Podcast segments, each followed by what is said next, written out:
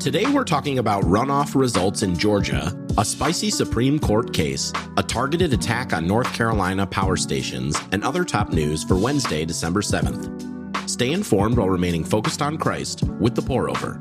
Here's the quote of the day The eternal, everlasting God has become our Father, and the moment we realize that, it transforms everything. Martyn Lloyd-Jones. Let's start with some espresso shots. The Associated Press projects incumbent Democrat Raphael Warnock has defeated Republican Herschel Walker in Georgia's runoff election, giving Dems a 51 to 49 Senate majority. It was a compressed four week runoff election compared to the old nine week version, and while millions of Georgians set down their peaches to go vote, early voter turnout dropped 39% from the runoff in 2021. In addition to less time, there was also less at stake. Democrats were assured control of the Senate regardless of yesterday's runoff thanks to VP Harris's tie-breaking vote, but 51 to 49 majority benefits them in other ways, like committee assignments. Georgia's Senate candidates spent a massive $335 million in TV ads, including $80 million in the last four weeks. We shouldn't allow the success or failure of a political party to consume our thoughts, emotions, or hope for the future. Regardless of circumstance, our mission remains the same love God and love others.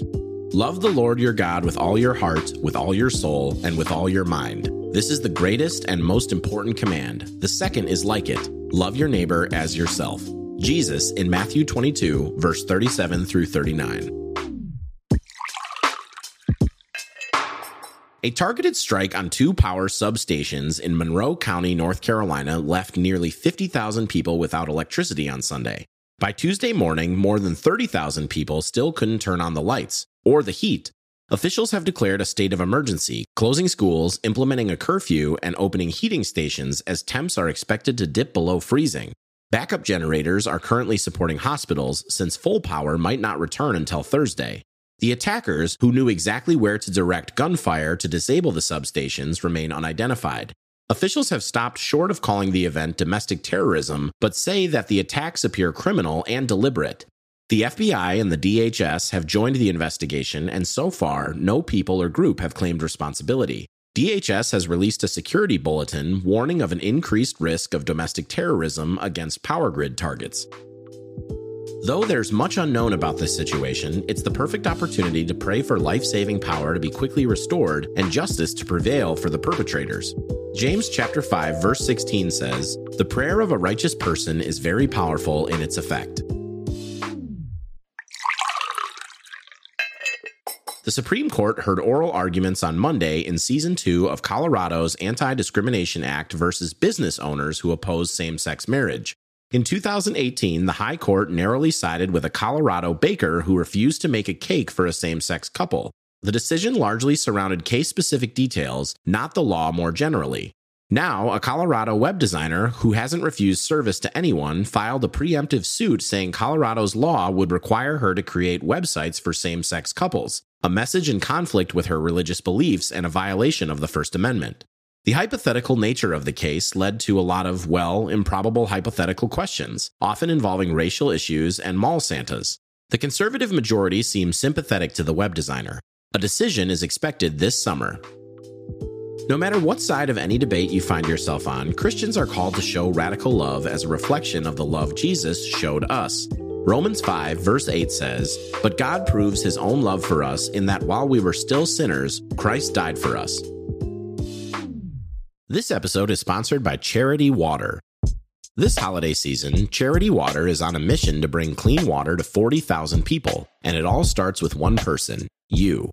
Right now, 1 in 10 people worldwide are trying to figure out how to make it through the day without access to clean and safe water. Dirty water makes existing challenges harder than they need to be, creating cycles of poverty, sickness, and lack of opportunity that ruthlessly repeat for generations. You can help. It takes $240 to bring clean water to one family, but no matter how much you choose to give, 100% will directly fund clean water for those who need it most. Check out the link in our show notes. In other brews, here's a rapid round of updates.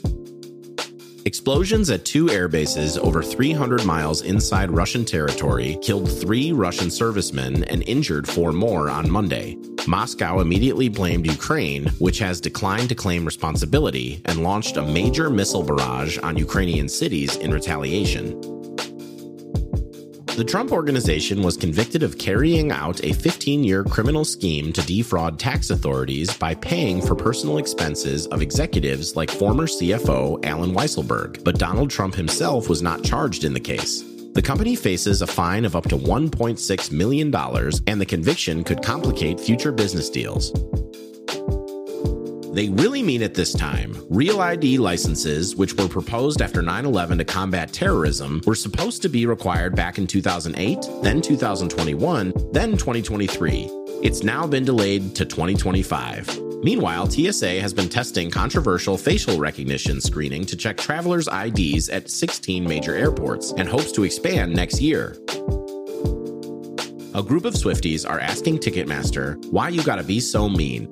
They're suing Ticketmaster's parent, Live Nation, saying they intentionally and purposely misled Taylor Swift Tick's presale ticket holders by providing codes to 1.4 million verified fans without the seats to back them up.